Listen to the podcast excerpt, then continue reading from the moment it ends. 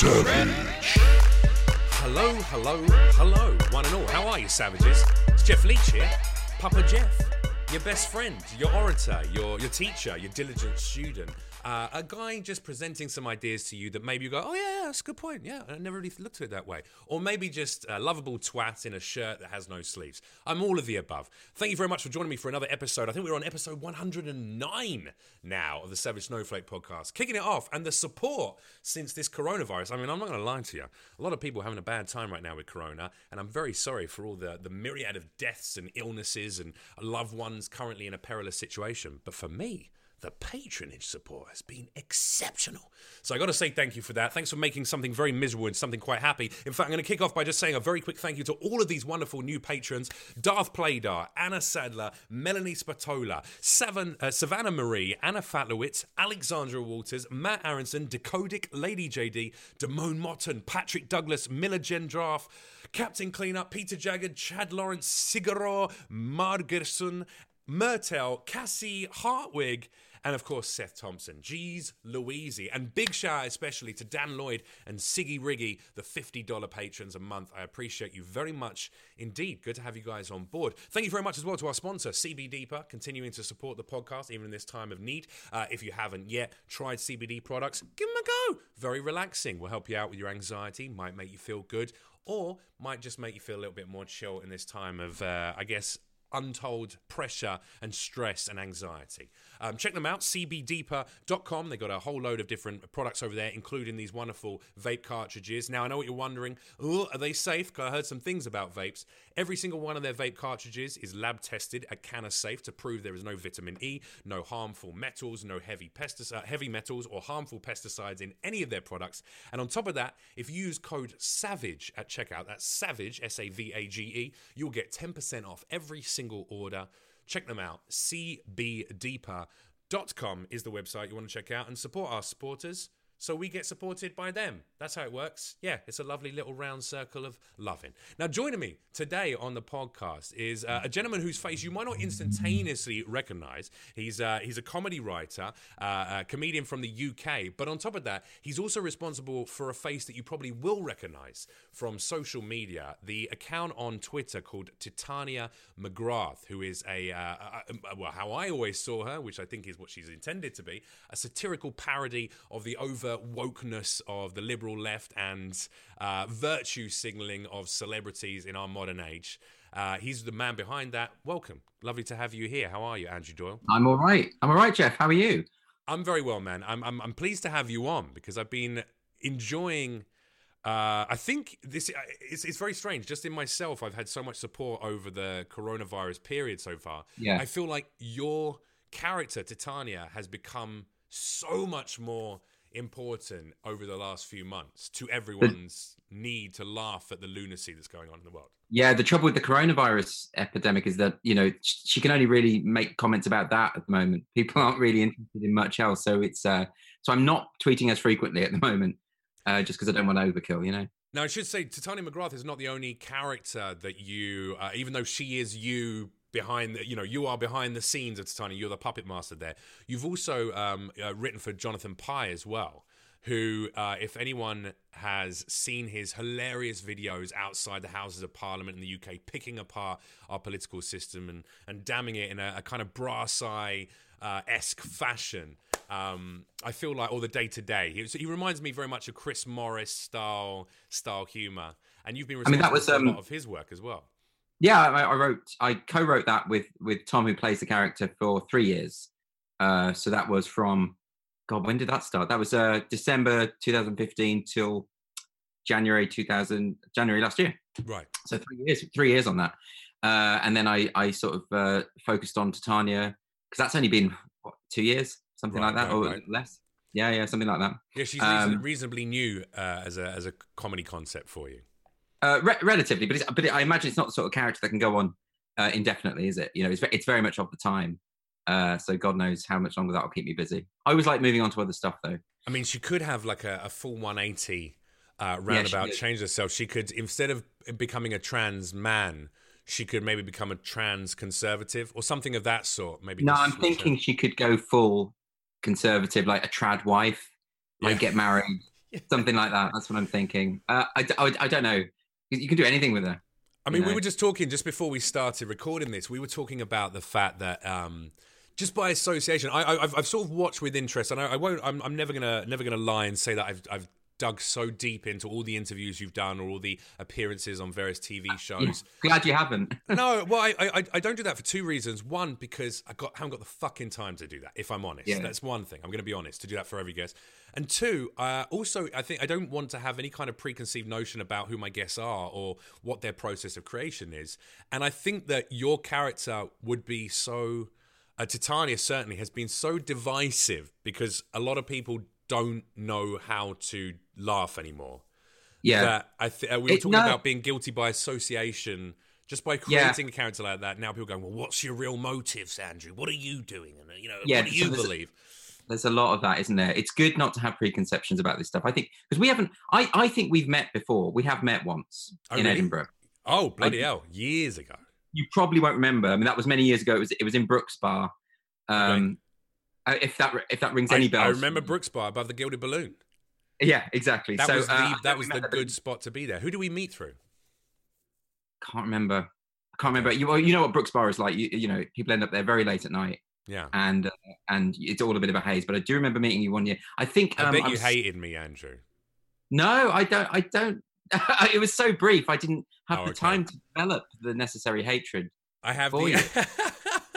you. So you know, Didn't have the time was that- invested to really loathe me, as everyone should. exactly. That's the that's the uh, the benefit of, of short, sharp meetings. I'm always Um, nervous when I meet people who who knew me from my uh, start into comedy back in the UK, especially because I Right. think that for every, I, I, I let me make a modest, uh, hopefully accurate guess, but I'd say for every two or three people who thought I was nice and charming and funny and engaging. Especially if you met me at Brooks Bar late at night, drunk back when I was drinking, there would at least for every three who liked me, there would be at least one or two people who thought I was a dick. Yeah, but I've been thinking about this a lot lately. I, I mean, I, I'm really getting the impression that most of the antagonism between people, most of the uh, the the, the uh, animosity we feel uh, for people is is virtually always down to misunderstanding. Absolutely. And uh, you know, I think I think uh, I, I mean I've noticed that a lot. Like you say, the whole uh, Titania McGrath thing has been so divisive, and so a lot of people have sort of decided things about me uh, that are not true, Right. and they just sort of decide them and then make the make their statements uh, on online, and, that, and that's fine. They're free to they're free to fantasize as much as they want. But it's what, but it's what are some of the things that they're um, what are some of these assumptions they're making uh, the assumption a lot of them are to do with my politics so i get a lot of assumptions about well firstly i when when the when the news broke that i was titania mcgrath I, could- there was a lot of um, anger about me being this straight white male. So there was this perception that i was heterosexual which was an interesting one. Um, and then that I, I was a tory. That was another one. Conservative party who i've never ever voted for or supported so all of the there was another uh, uh, um, implication that I was uh, from a private school posh background, which I'm absolutely not. So all of these things were just you assumed are and thrown- very very you have a lovely uh, rp accent though you do sound exactly educated you're exactly. educated Uh, so I'm asking for it really. Um, and you look pretty so- straight like you look like you're craving an exceptional amount of vagina right now I'm gonna say. do, do I come across as straight acting? That's, You- that's quite good. right now i can see in your eyes you I mean you're talking to me but you, there's something in your eyes that's going god i wish he had breasts Oh, vagina craver. Okay, I, I didn't realize that's how I I, co- I come across. I'm that's what you give off yeah my gaydar is completely off Okay, I- another, yeah. another space. But the thing about this stuff is what what it's actually done is it made me realize how my perceptions of people have been so wrong for so long. I mean, it really has. Um, I've ended up meeting a lot of the people that I used to loathe as sort of public figures. right um, and then I've ended up meeting them and discovering that those perceptions are almost always incorrect. Um, and almost always i think based out of our own insecurities sure, exactly. And I was doing a lot of projecting onto them, and and also that that assumption that if people aren't politically exactly on side, then they must have some kind of evil quality to their character, Yeah. as opposed to just disagreeing. So um, that's something. That's I mean, you get it a lot in America, obviously. You know, but uh, the assumption of a particular. I have to say, this is a problem, particularly on the left. Is the assumption that conservatives are, are just diabolical figures, Sure. And And, every single one of them is a racist and a homophobe and a misogynist. or that they and, know. they want they don't care about poor, but they you know they want they want to give tax breaks to the rich in order to kill off the poor, that kind of as opposed Yeah. to this idea that you know if you if you give tax breaks to the rich, there'll be a trickle down effect, and actually it will benefit poor people. That would be the more generous interpretation of that. But um, people naturally go for the most negative uh, characterization that they can, and there's something in human nature that does that. So I'm not surprised by it. Um, but like you say, you get it, you get a, you get it a lot, particularly if you if you're seen talking to someone who's perceived to be unpopular. Uh, it's like being back at school, and then you become sort of tainted and stigmatized by the association of being next to or within spitting distance of of a certain individual or being Well, you interviewed. got, you got to look at these. You know, the how the press does that now is just to drag up an old photo of one celebrity Ah. at some kind some kind of London Fashion Week event, standing next to a celebrity who ten years ago was loved by everyone, but now is uh, you know uh, the the the subject of hatred for whatever horrendous thing they've done. Right. And they'll go, look at Kim Kardashian hanging out with so and so at this too. And uh, don't get me wrong, I'm not you know uh, I'm not part of the Kim Kardashian fan club, but I look at that and I go, oh come on, the girl was at a fucking. She'd go to the opening of an envelope. Like I've I've spoken to famous people who get uh, famous people, as you know, are always asked for selfies with people, Mm. and I just think this is one of the reasons I'm glad I'm not in that position because you don't know who that person you're standing next to. It could be a serial killer, it could be the Beast of Jersey or something. You know, you don't Right. know who, who, and they've got your their arm around you, and you know, and uh, I, I see that happening quite a lot. Like, oh, you you you shared a platform with.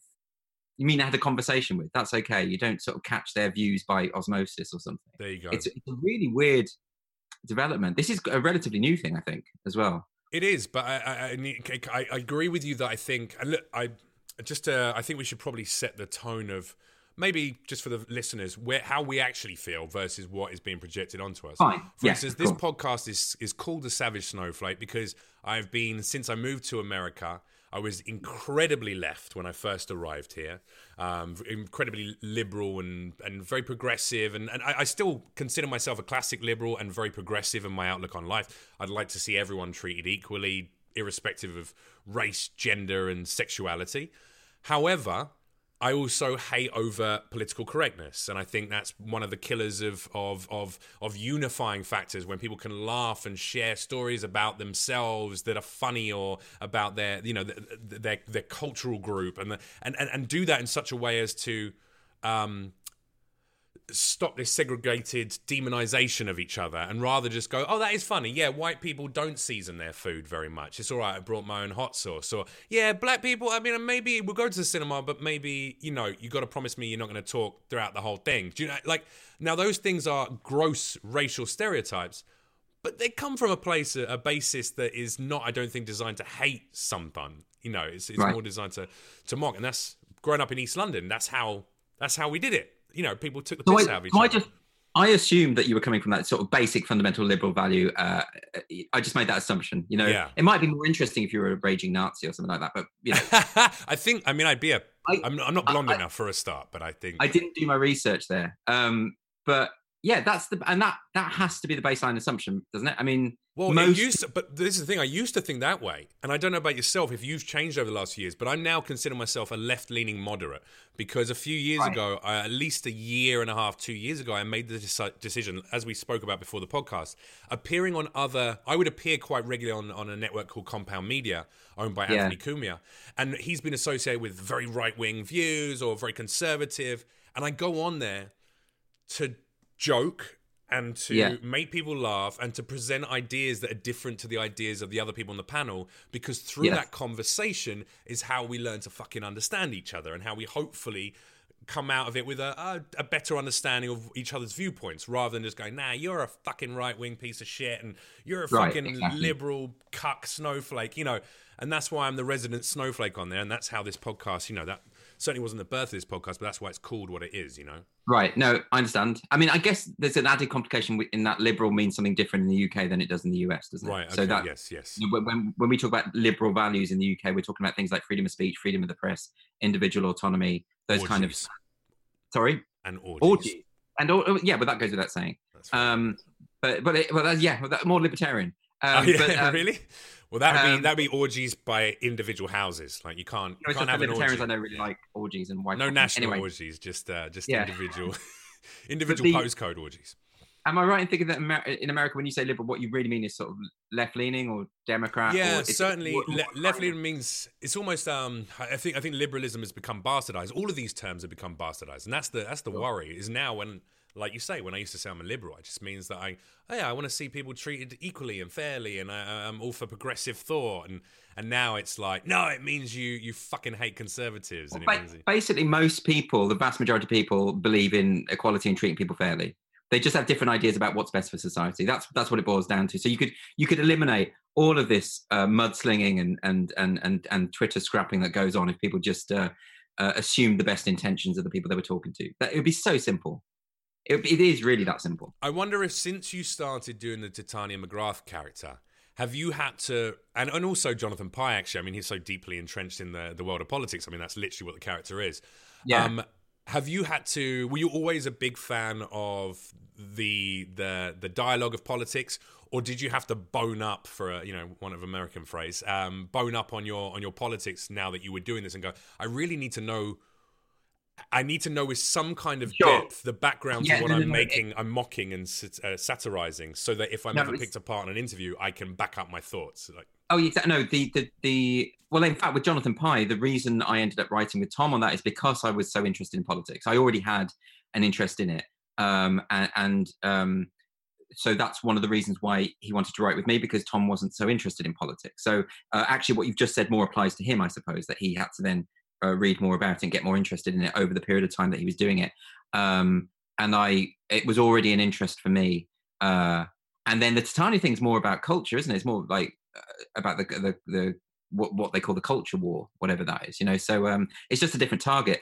Um, but because the left currently is so invested in the culture war from a kind of um, uh, intolerant uh, uh, aspect, it means that Titania ends up satirizing the left more than the right whereas Jonathan Pie was definitely um, mocking the right more than the left. Um, the positive side of that is I've seen it from both sides. The, the people get very angry when when you firstly people get really angry if your brand of comedy isn't to their taste, but they get even angrier if it's got a political slant. Absolutely, you know. So I've seen the kind of anger from the right and the left uh, in kind of equal measure. Although I have to say, it's generally been worse from the left. I don't know what that says. No, uh, it's it's dude. This is why this is why I consider myself a left leaning moderate now because I, yeah, I yeah. I become so disillusioned with what um what used to be you know overt democratic thought process has yeah. now become so bastardized. Like you know Antifa and that, that those kind these well, kind of yeah, organizations. So, I mean that sort of thing's the the real extreme, but there's a gen general from quite mainstream leftist figures. There's a general uh, viciousness about the way they speak to their political opponents, which is something that I think there's a real problem with the left because that's that ins- that ensures that we keep losing. That's what that does. Yeah. So, like, I mean, if you t- when Boris Johnson was diagnosed with coronavirus last week, the level of venom from from uh, otherwise normal left-leaning people talking about how they hope he dies and how great and gloating about this this thing, and you point to that and you think, look, people on the right can now point at that and say, with some justification, uh, you don't have the moral high ground here. Yeah. You're not the humane people. And it wouldn't matter so much if they weren't the same people who talk about how compassionate and loving they are and put out the be kind hashtag when actually they're the most vicious, venomous people on online. So if you want to be persuasive and if you want that, if you're serious about wanting the left to at least have a credible opposition um, to those in power, then you need to be just uh, you need to improve your game. You know, I mean, identity politics and the woke movement has made the left in the UK virtually unelectable that's what it's done yeah, yeah. because of its viciousness. That's the same. And, same in America. I mean, right. like the, the, the, only the only person or the only um, the only figurehead, I guess, of that kind of you know very progressive uh, school of thought would be someone like Bernie Sanders, and right, and sure. even Bernie is is. And I, I like a lot of his a lot of his policies. Unfortunately, he's yeah. so unelectable because Americans just see him. He's a socialist to, to Americans, which he's not. He's not. He doesn't believe in socialism, but he's uh, you know he's uh, he they think he's a, a communist. They think he's uh, you know a socialist. He's certainly, he's certainly the more socialistic of, of, the candidates. He's certainly more to the left than the other candidates, and he's um, but he even he has dabbled in the woke stuff, and you know, and when Elizabeth Warren talks about how she she's going to get a nine year old transgender child to veto her Secretary of Education, um, the voters look at that and think, yeah, I can't afford to feed my family. Why are you talking about that? What's going on? You know, they, sure, these kind of sure the mismanaged priorities that alienate voters. Uh, now, is this the is this just the political parties that are responsible for this? Do you think, or is it is it more? Um, well, directly due to the to social media and media and news outlets pushing certain facets of what it is to be left and what it is to be right because it's more so interesting I, to watch two people warring than it is two people having a reasonably balanced discussion. That's a very good point but that's always been the case i mean politics has always been about conflict to a degree. What i think this is uh, i mean if you look at like Nye Bevan um, he didn't he described the conservatives as worse than vermin back in the day you know? So this is something that has always been there and it, and there has always been this ad hominem approach to politics which has never been effective by the way.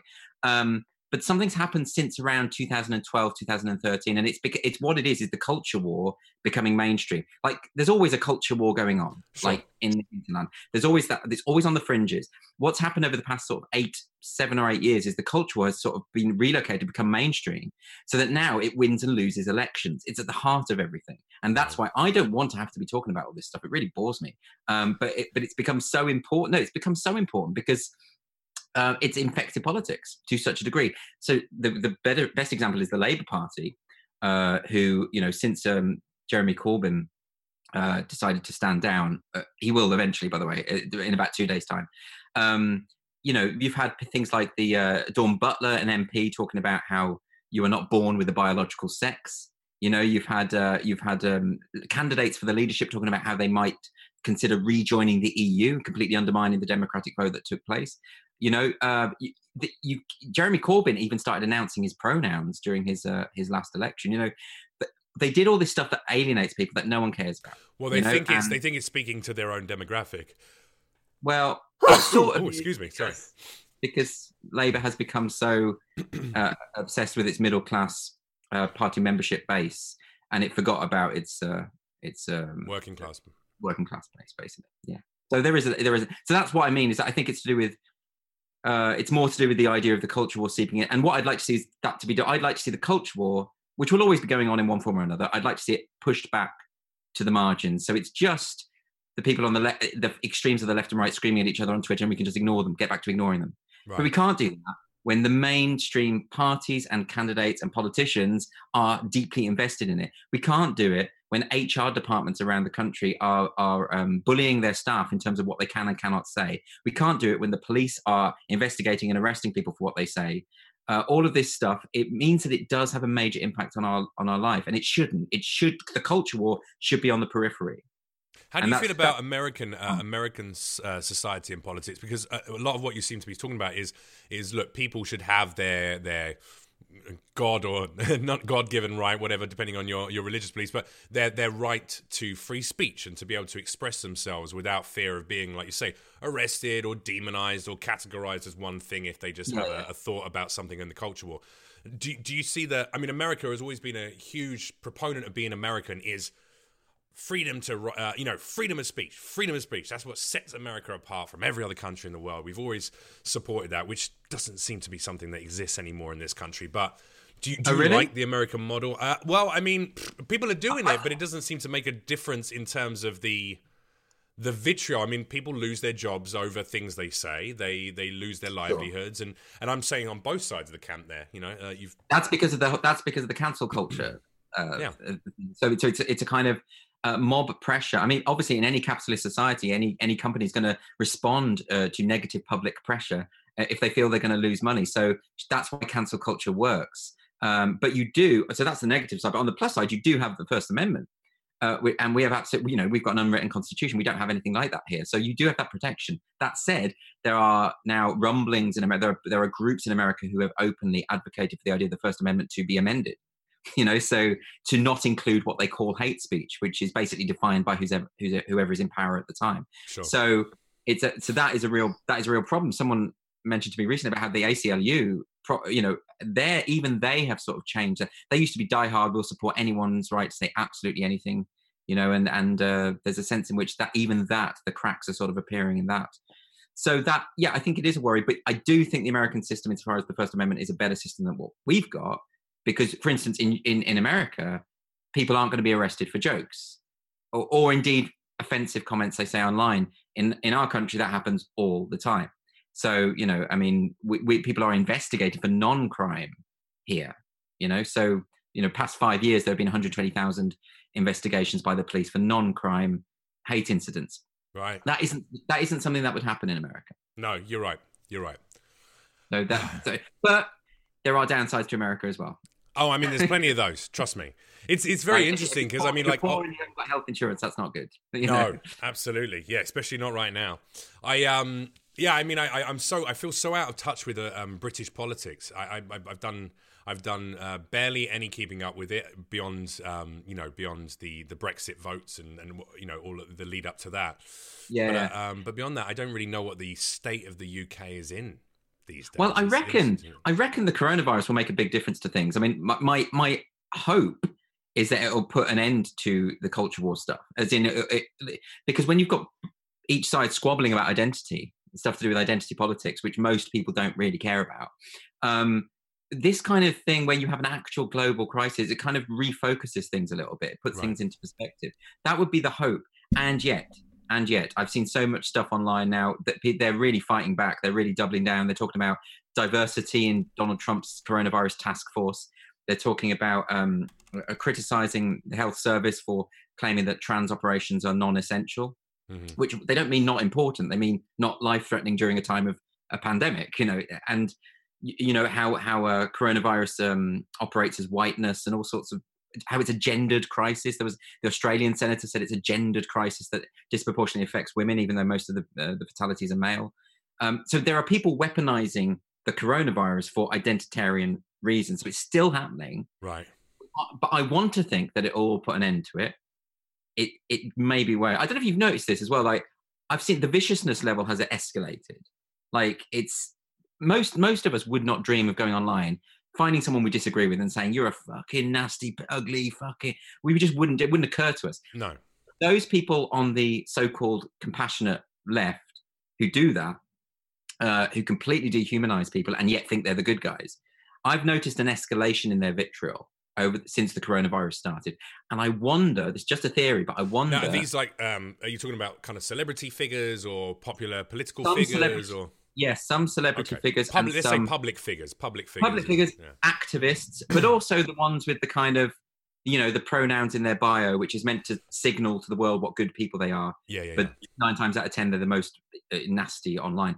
Um, not all, I should emphasize that. No, no, not sure, all, sure, sure. But the majority. So I've noticed this, and I, I wonder whether it's because they're sensing that their movement is over, as in as they're sensing that no one's gonna, no one cares about you bleating uh, about you know uh, LGBTQIA plus issues, whether there should be an extra Q in there, an extra, like no, no one cares whether there should be extra. Right now, they're the more worried rainbow. about whether or not grandma's going to fucking make it through the summer. Right, exactly, exactly. If you take the example of the gay rainbow flag, you know, when Philadelphia Pride in 2017 added a black and brown stripe to the rainbow gay flag, and they did that because they said it wasn't sufficiently racially inclusive, as though as though the rainbow flag was meant to be representative, a literal representation of the skin colors that are acceptable in the gay Yeah, community, Yeah. right? So Well, People- to be fair, there are a lot of gay people in the purple community. there are there are a lot of purple gay people, a lot of bright red gay people, but the, the, that- that's the thing about that stuff is like most 99% of us look at that and think, what a bunch of tossers.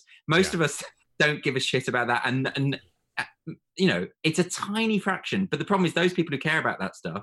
They are in all those HR departments I mentioned. They're in the government. They're in the law. They're in the education. They run the university. They're in. They're in popular media.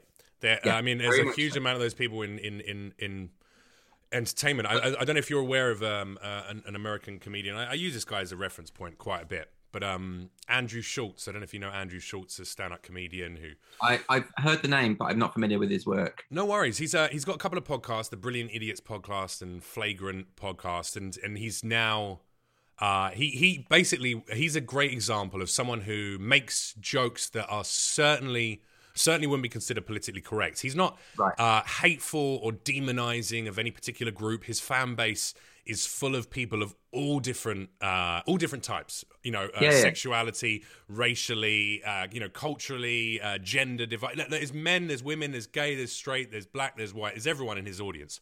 Yeah, Uh, but he makes he will he will shit on anyone for the sake of a good joke. He will make jokes about everyone and every every facet of every every person's um, Yeah, yeah. existence.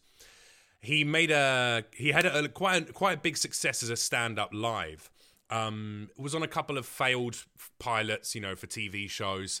Uh, was on a show called Guy Code on MTV that was successful. That's what got him a fan base. And then he made a special, shot it. I, I'm assuming with money he made from his various failed pilots, and then tried to sell it everywhere. No one wanted it. They were like, "This does not match." Effectively, they just went, "Look, this is not fucking PC, woke, progressive, liberal Right. left, or enough for any of our Well, that- networks." That's why. It, that, that's why it matters, isn't it? Well, exactly, absolutely, and and, and outside of that, this man is not uh, a hateful, right wing, abhorrent racist. He's Right. anything but that. But because his jokes make fun of uh, of sexuality or of racial differences or of cultural differences or of gender stereotypes, not in a hateful, demeaning, nasty, I fucking hate you, black people, or I hate you, women kind of way, but more in like. I mean, listen, women whinge about this shit and like, yeah, I get it. Guys are fucking dicks and stuff. But yeah, yeah. Some of you are bitches. Like, like just, I, I'm, I'm obviously diluting very much the premise of any of his jokes. Although what you did just there was pretty funny. That was But you know what I mean? It's just that idea of just going, hey, look, and vice versa. And Yeah, yeah. dicks sometimes, Jo- guys. jokes, in other words. Guys, Jokes. yeah, jokes. Like, hey, dudes, you got to wash your dick. It smells. Like, we know this about men. Like, that So- just. So, because of that, they didn't want to put it on any network. So, he released it in segments on YouTube and he got millions of views. Yeah, yeah. And then uh, he has built an entire network now off the back of that. And Well, has that's it. wildly successful podcasts. Has been on Joe Rogan a number of times. He's in with all those guys now. He's very desired by everyone. because art, artists can circumvent uh, the old gatekeepers now. That's the thing. So, um, but I reckon that will change, you know, because within the arts, as you say, like it's it's massively taken over the arts and and and uh, TV commissioners and that kind of thing. But Mm. you know, the new generation that's coming up, the youngest people, they're sick of it all. So. Uh, something might shift eventually, probably will, and and maybe think, so uh, is it millennials? Is it people? I, I'm assuming we're roughly the same age. I'm 36, so I'm- No, no, I'm older than you. So I'm I'm Okay. I'm 41. So I'm just into I'm I'm just into Generation X, Gen Gen. and you're okay. and you're a millennial, and um, Is it is it our fault? Is it millennials' fault? Is it are we the people that are currently making those decisions that are? because it's always been it's always been um, a, a minority of any generation. I think most most of the, the real kind of censorial stuff I've seen has come from my generation. Um, most academics are more in my kind of uh, generation. But so when we talk about millennials, and that's that, it doesn't make any sense because millennials are all millennials are pretty old now. And like like when you talk about Whoa, generation whoa, Z, whoa! Easy, Andrew. Easy. well, come on. I got a playing age of 28. All right, let's in We're talking about America. generation generation Z, what we would say generation Z in America, like the, the, and they're the ones who are reacting uh, vocally, very vocally against uh, against the, this kind of um this kind of uh leftist wokeness or old Yeah. wokeness or whatever. Yeah. So so I think you know it's it's always going to die a natural death anyway because it never has the majority support, right? Uh, it's just surviving at the moment because the people in power are capitulating to it. And if you know, maybe I mean, this is like I say, my hope is that faced with actual problems like the coronavirus, it will it will it will people will stop capitulating. It was never it was never the problem of people complaining. It was the capitulation that was the problem. You know, it's like when when when the univer- was it Evergreen University when all the, the students rounded on a professor and bullied him and sh- and shouted at him and all the rest of it. What the university authorities should have said is, okay, if you did that, you have to leave. You can't be a part of this university. You know, you're you're that's not acceptable behavior. But they didn't. They capitulated to that behavior.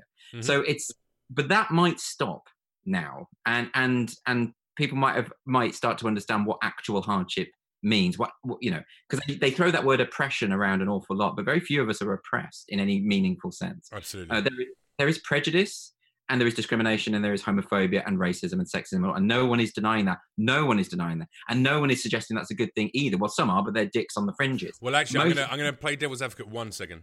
a small number of people are denying that, especially in America. This is, you Are know, they? I, I, I've, yeah. I mean, I, I, I started dating, um, you know, a, a- a woman of color uh, about just over a year ago, and it's really since I've started to be in a relationship in this country with a woman of color. You know, I've dated black girls in um, England, but yeah I've really started to see how in America there are people who walk around just going in this country say racism doesn't exist. That's all made up. But, but it's because of That- a lack of education. They they they Yeah, are I mean, so is- poorly palpably- educated.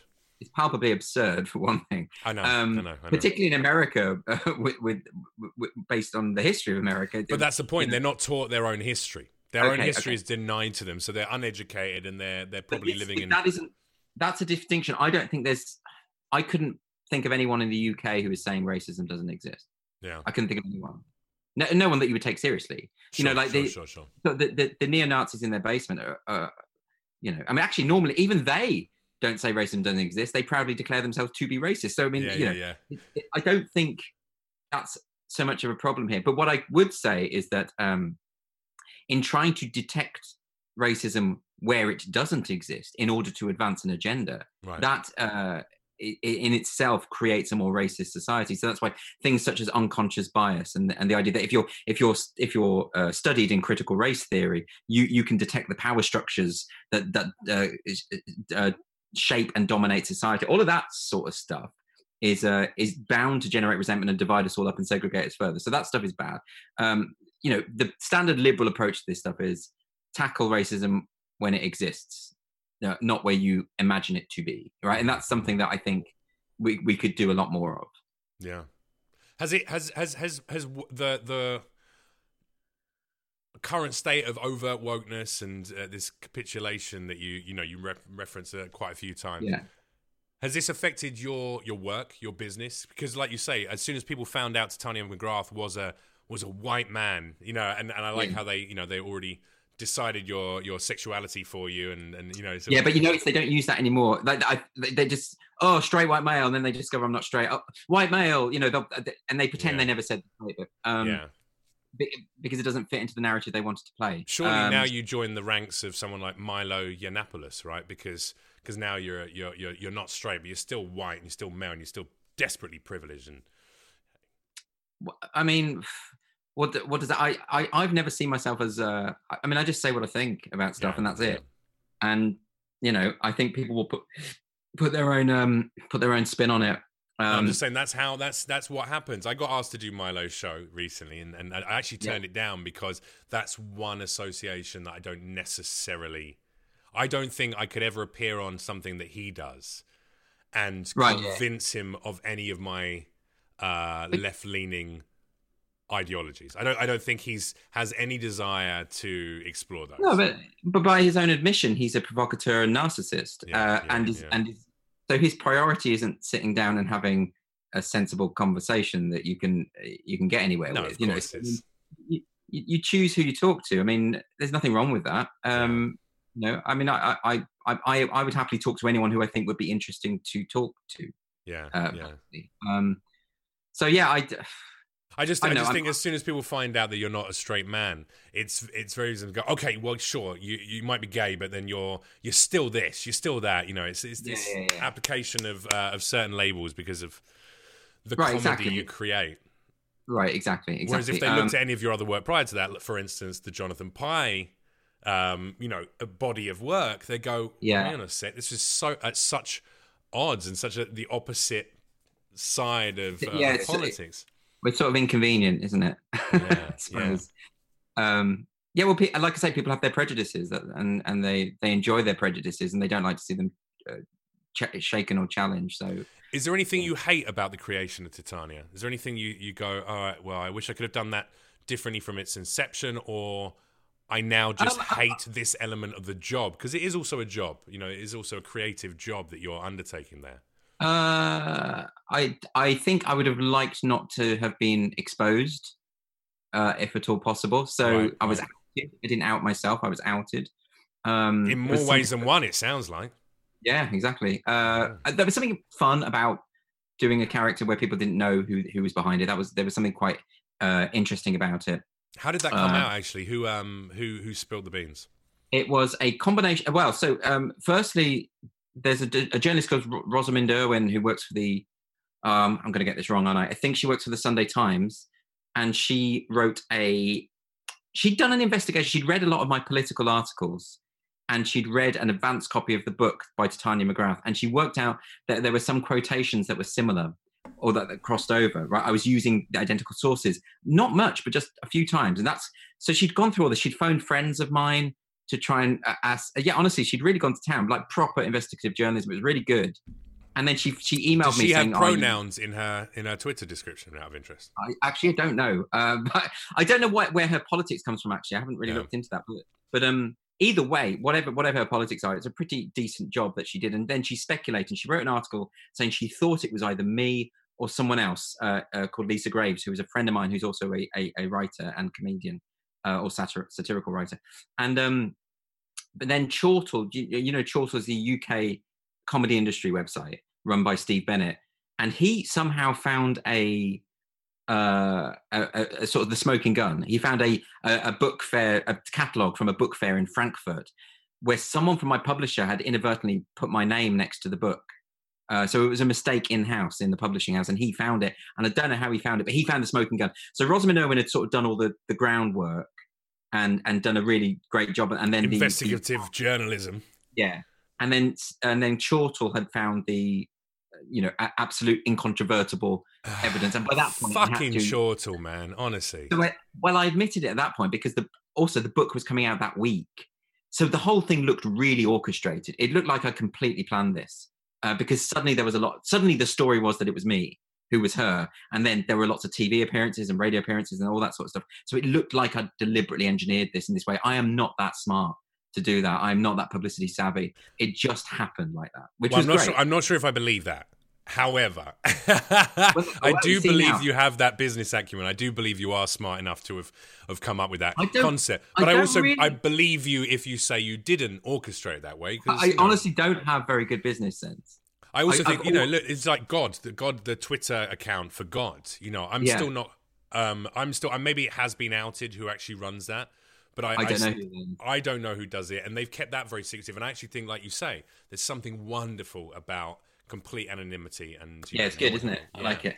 How do you it's how do you fun. how do you build? Um, I think this is more from a, a, technical business acumen side of things. How did you how do you build? An account like that when you are keeping it completely anonymous, you're not saying, "Hey guys, go and check out this funny thing that I'm doing right now over on this other account." Yeah. Blah blah blah. How do you build that up? sensationalist tweeting at celebrities or no no because I I, I I I wasn't trying to make it popular I, I was literally just doing it for myself to to to to to ridicule you know if you're gonna if you're gonna satirize uh, this kind of person who goes online and go spends their whole life on Twitter, um, stirring up stuff in the culture wars and and, mm-hmm. and, and, and interpreting everyone in the worst possible way and being really intolerant but calling themselves compassionate and sure. judging everyone the way to satirize that is through Twitter. Twitter isn't a natural home for me. It's not something that I I would naturally gravitate towards. But with her, uh, it had to be through the forum that they use. So I, I, I was doing it uh, for myself, for my own entertainment, for my own satisfaction. I wasn't trying to build followers. It happened without just by accident. As in, as in, I was obviously producing something that people wanted to read. So I always think this is the best thing to do, like in terms of comedy, in terms of any artistic endeavor, is do whatever you want to do.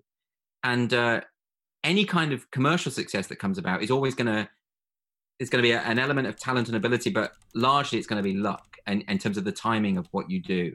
Um, but trying to anticipate the zeitgeist and build up success, I don't think generally works because we always get that we always get that wrong.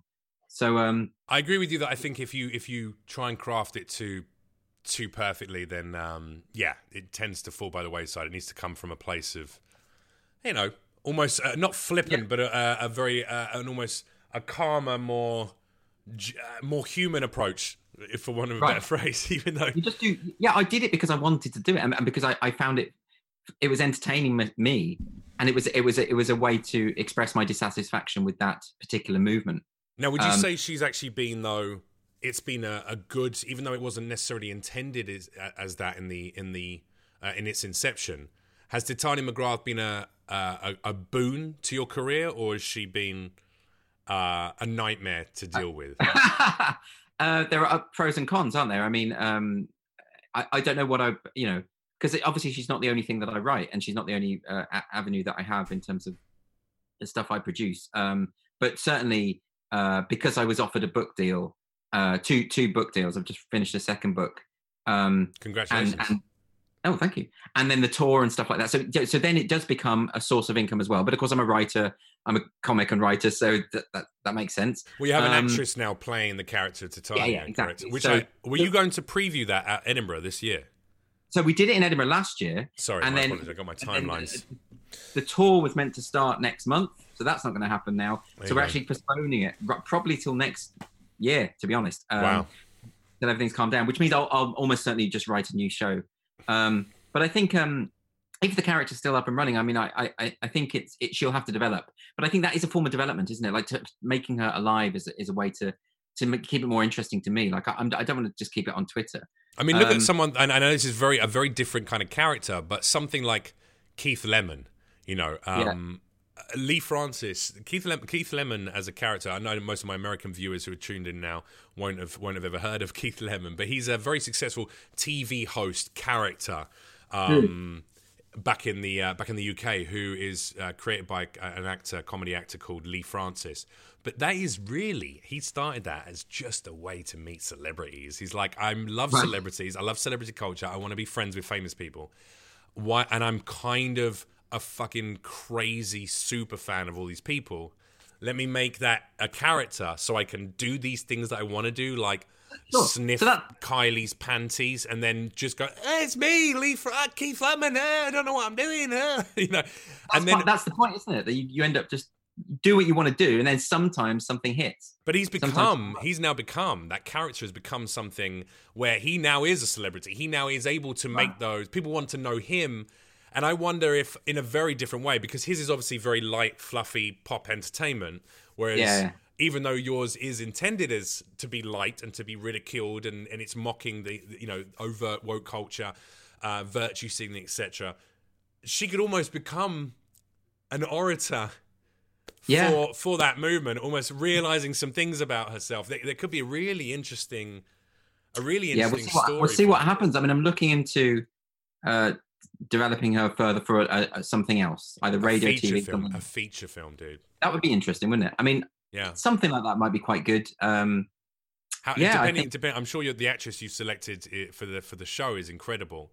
So Yeah, she you know she could do. You could almost go a little, a little, um, a little. Uh, what's it called? Sacha Baron Cohen. Maybe even take the character almost like as a Borat character, but take her over to the US or she. You know, I Yeah, see a wonderful. it's been mooted. That idea's been mooted. You know, so there's all sorts of ways that you can do it. So yeah, I think overall there's loads of positives that come from having a character that resonates with people and and and, enables you. You know what it's like. We our work is freelance. We do we you know we we we create stuff and and some stuff makes us money and a lot of it doesn't. I mean, a lot of the stuff I write doesn't, doesn't make me any money at all. So um and, and but this helps to support the other stuff financially. You know, so you uh so it's it's all good. So there's a lot of pros. The downside is the cons are because of what what I'm satirizing, uh, and because I do write about politics and culture generally. Uh, it means that I've found myself in the midst of this kind of uh, culture war that I don't really want to be a part of. But so that so there's that. That's the sort of downside of it. Is there Um, a lot of that- vitriol? Do you do you get sent nasty messages regularly? Or do you get any any kind of uh, you know uh, threats or anything of that nature? Um, yes, I do. Um, and th- that is sort of part of the deal, isn't it? I suppose if you put yourself out there and, and people perceive what I'm saying is to be contentious, I, I, I don't think it is, but people obviously perceive that it is. So, so uh, they're going to react badly like that. Uh, and again, that's, but I'm still making the choice to do it. So, you know, what are you going to do? I mean, keep making jokes. Hopefully, Right, exactly. I mean, Twitter Twitter sort of becomes unmanageable after a certain point. When you've got a certain number of followers, it becomes unmanageable unless you unless you start ignoring, mute, just mute and block all the people who are going to send you vitriol because it's just not going to it's not going to get anywhere. Um, but you know, and I'm not interested in that. Like, I, I care very uh, deeply about politics and about cultural issues, and I want to talk to people who have different ideas about the world. But I'm not going to sit there and talk to you if you're just screaming insults at me because that's what children do. It's what teenagers do when they're having a tantrum. So, Absolutely. what's the point? that's why when you see these videos like that one you mentioned of you know students on campus just screaming at people or going and kicking Yeah, down. like- Like, don't get me wrong, I don't necessarily want to see a Trump 2020 uh, rally march, or I don't want to see a guy standing on a street corner telling me that you know that uh, God is the only savior, and you know if you're a homosexual or if you're or if you're you know an artist, you're going to hell, whatever the fuck it might Yeah. be. I don't want to see those people, but I also can make the decision just to go. Yeah, those opinions are fucking crazy. And I'm going to Right. choose to just ignore it and move on with my day and keep Right, good opinions into the world. Yeah, wouldn't it? It'd be great if we lived in a world where there weren't people standing on street corners shouting about how all homosexuals are evil. Uh, but they they can they should be allowed to if they want, and I can move on and ignore that and that's fine. I, although when I was a kid, I used to find them fascinating. I used to sort of hang around and listen to what they they had to say. I always knew it was ridiculous, but uh, I, I, found them very entertaining. Was it um, was it harder coming out as a gay man or coming out as Titania McGrath? Uh, well, it's so. I don't think it's comparable, is it? I, I, I mean, probably I, not, but it's still a fun question. I right. Just, well, I wonder what, what what's had what's had more of a of a of an overt impact on your life. I really? mean, oh, look, it's the thing is, is, is also my generation. It's sort of Generation X, like you know, there were no out gay people at school when I was at school anywhere in the country. They just that, that just didn't happen. And uh, we live in a culture now where where young people are very open uh, about being gay if they're gay, and you know, so there's so it's a totally different world in that school. You know, but I remember when I was a, a sort of early twenties, and I would tell people about how it's a no brainer to me that we should have gay marriage. I, there was I never found anyone who thought that that was a. People laughed at that. People thought that was ridiculous. But now you're seen as an utter reactionary monster if you don't think that. It's a very quick change. Everything's changed uh, uh, really, really quickly. And also coming from a, a Catholic background and and and uh, not being very happy about being gay and uh, trying to resist it for a long time. I would say that that's a more important, uh, you know, because I don't identify through sexuality. I don't understand why you would. I consider it like being right-handed or being five foot ten or being blue-eyed or something. Just being gay. It's like just something, an aspect of my character that I can't change, but I don't identify as it. It's not important to me as an identity. Right. Um, it's it's just something I can't. I have no control over, uh, and it is it is incidental and boring even. Um, but but but uh, uh, coming from the time when I grew up, it actually it, it was a big deal. People were routinely being attacked, and you know, it, so it was a, a, totally different culture.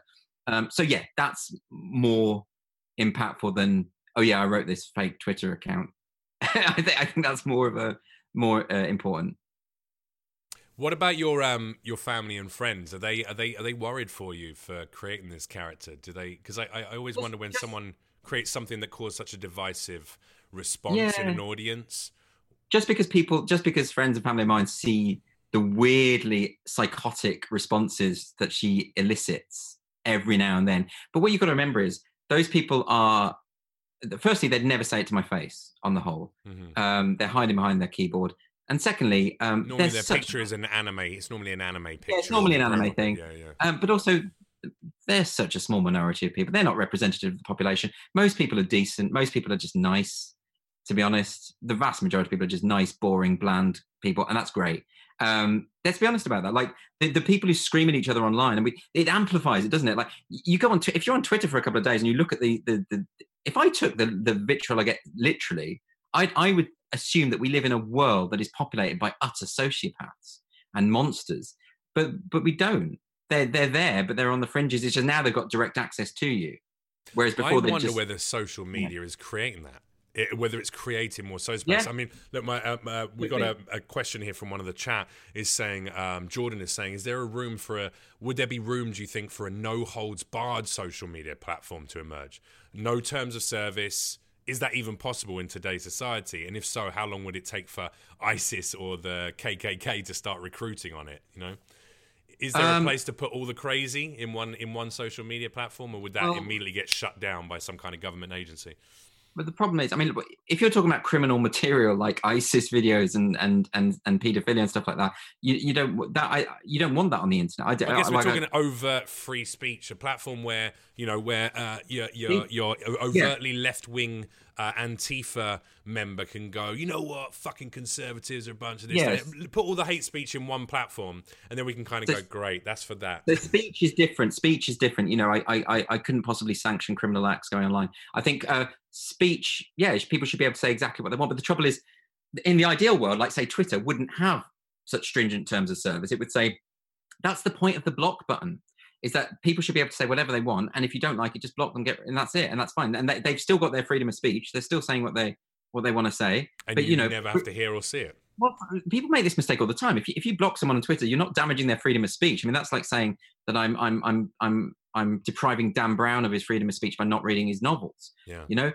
you're free to go off. And, part of freedom of speech is the freedom not to have to listen to what idiots ha- have to say. Well, it's So- interesting you say that because actually Dan Brown has written a question. Why doesn't Andrew read any of my novels? He asks. Actually, I have read Angels and Demons and I have read the Da Vinci Code. So back off, bitch. You know what I'm saying? Like I've done okay, that. cool. I've done it, and he I didn't he like says them. sorry. He says sorry in the chat. Right? He Yeah, but I didn't like them. That's why I'm going to carry on. he I'm said he saw on. your Yelp review. How fucking dare you? um, oh God, he's so expositional. Anyway, um, so look, so ideally, like you, like when you have these sort of arbitrary terms of service that the the internet providers have, sure. it means then it ends up becoming politicized invariably. You know, I mean, as you know, in Silicon Valley, it's dominated by people who have this woke mindset. This is another reason why it's so important. You know, they hire thousands of people to monitor content, and those people have a particular political agenda. They don't even get the job if they don't share that political worldview. There are questions they ask to ensure that you have that political agenda. So, so invariably, it's going to impact on conservatives more than people on the left, and it does. And, and we know the evidence is in on that. Yeah. The whole shadow banning thing disproportionately affected people on the right. So, what you need to do, get rid I of all got, of I got hit with the shadow ban as well. Right there we go. There we go. I mean, Even just, though just, I'm fucking liberal left. Like, what the fuck Right. was that? about? How Yeah, dare you? Don't you know what camp I'm part of? they don't know what left and right really means anymore. So, No, if, there you go. you know, that's what you need. You need, you know, the block button guarantees free speech, right? Because because you should be able to have a platform where anyone can say anything they want, and people are not obliged to listen. That's how it should work. Um, and so I think that should happen. If like what your questioner was talking about was was something like Gab. The idea of Gab was to set up a site where anyone could say absolutely anything they wanted. But then the mainstream media sort of uh, made this idea, uh, sort of colluded to create the impression that Gab was this neo-Nazi site because the, the, the dodgy characters did migrate over there. Sure. Um, uh, but that also put people like normal people off going over there as well.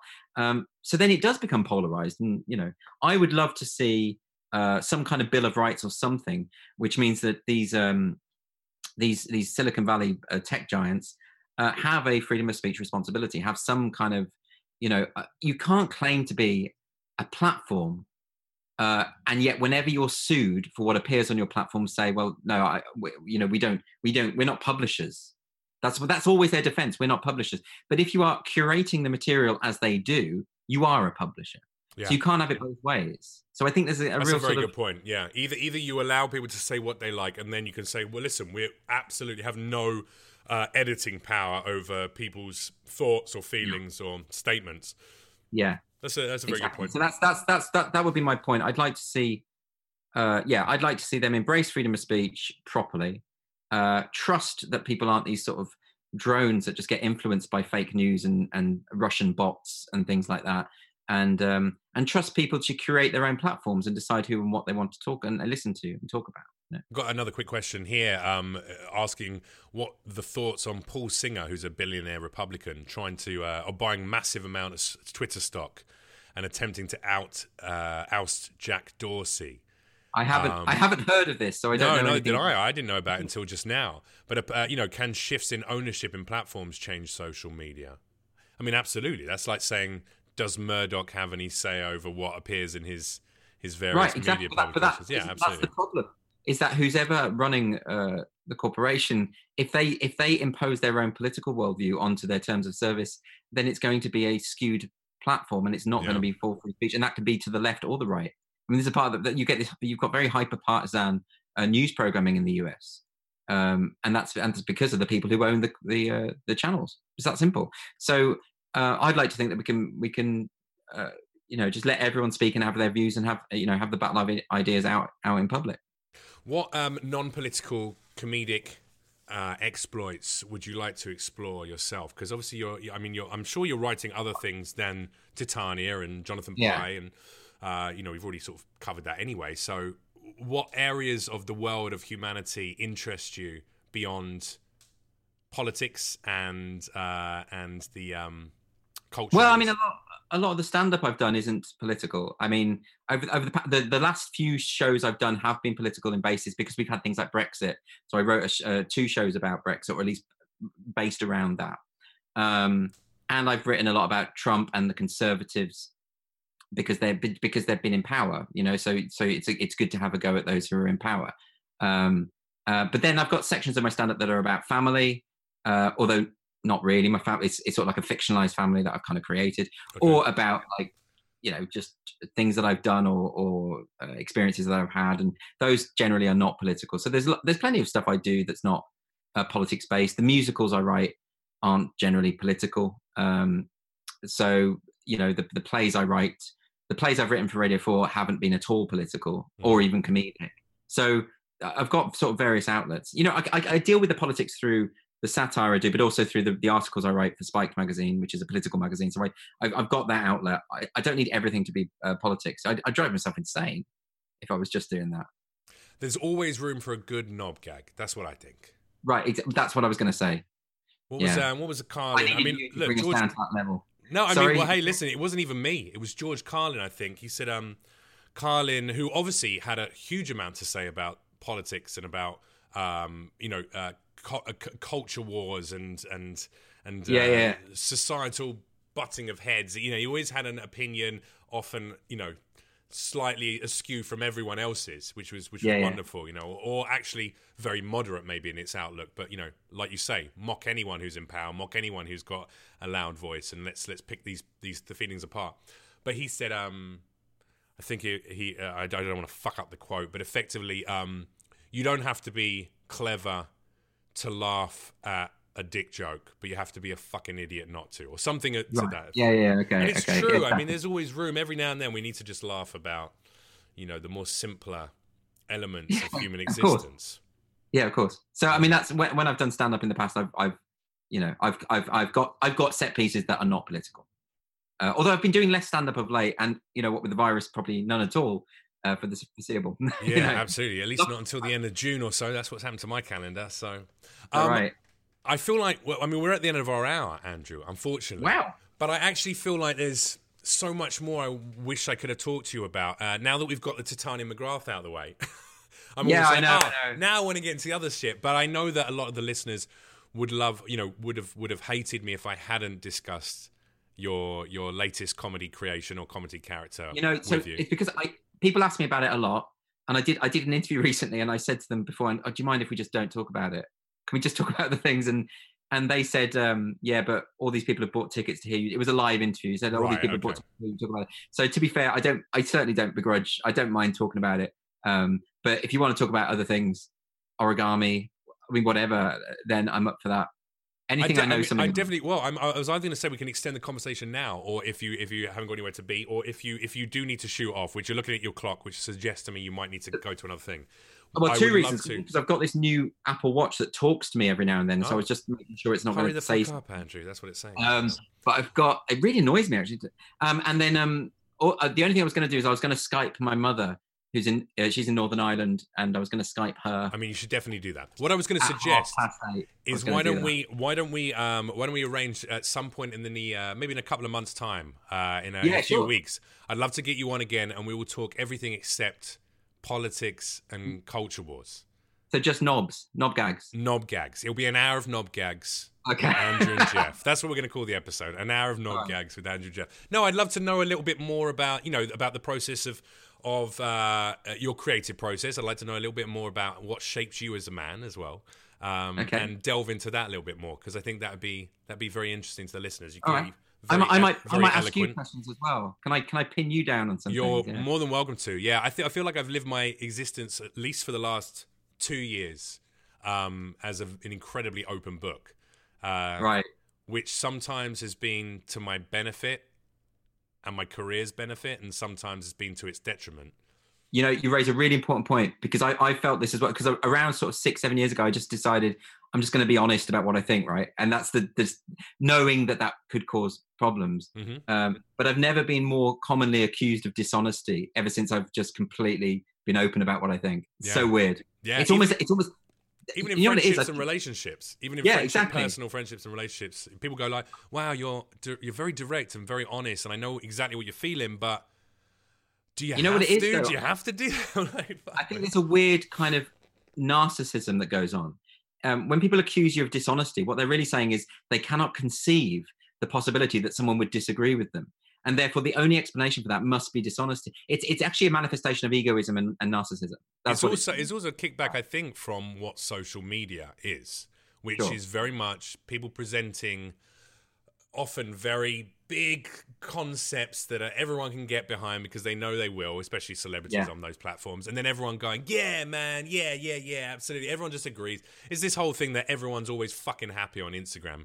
90, uh, guaranteed at this point, precise moment in time, with this fucking virus, with everyone quarantined with their loved ones, with people wanting to bury their children in the back garden right now because they're driving them fucking insane.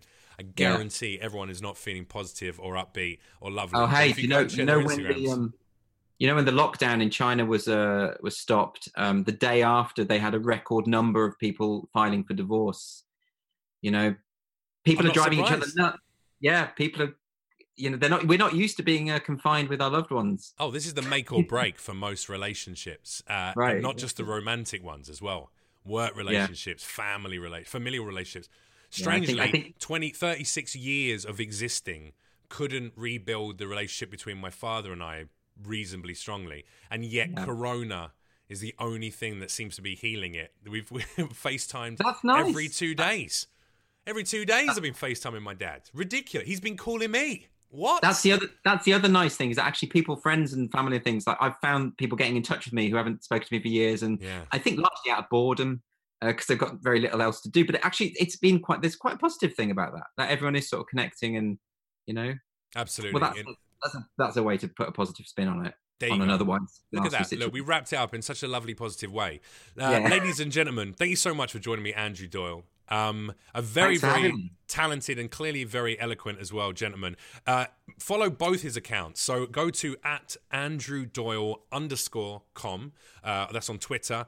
Andrew Doyle, D O Y L E underscore com is his personal account. So make sure you follow that one. And then also check out Titania McGrath, which is at Titania, as it sounds, T I T A N I A, McGrath, M C G R A T H. Make sure you check out both of those accounts. Give him a follow see what he's up to, and then when he eventually gets back on the road and that show goes back on the road, make sure you go and see it and watch uh, watch this epic takedown of overt wokeness and the the absolute fallacy that everyone is uh, is as positive as they profess to be, which they're not. Miserable bastards. Go cheer yourselves up, ladies and gentlemen. Andrew, thanks for joining us, man. Is there anything else you would like to plug as well? Obviously, the books. I'd love to know more about the. Uh, tell me about the books. Uh, well, um, People can the- purchase the- one of them right now. You can purchase. Uh, well, so T- Titania wrote a book called "Woke: A Guide to Social Justice," um, which you can buy. Uh, I've got it here somewhere, I think. Available that's on Amazon, I believe, right? That's a biography of Pete Burns. But you can buy that as well. It's uh, it's basically really the good. same book. Basically the same book. I really like Pete Burns. Um, no, uh, Woke: A Guide to Social Justice is um, yeah, you can buy that. And then the new one is a children's book. She's written a book for kids called My First Little Book of Intersectional Activism, which should come out. I think it's aiming to come out around June. Okay. So uh, you can't get that yet. There we go. All right, so buy the first one, check out for the second one, and uh, Andrew Doyle, thank you so much for joining me. Thank you. See you next time, brother.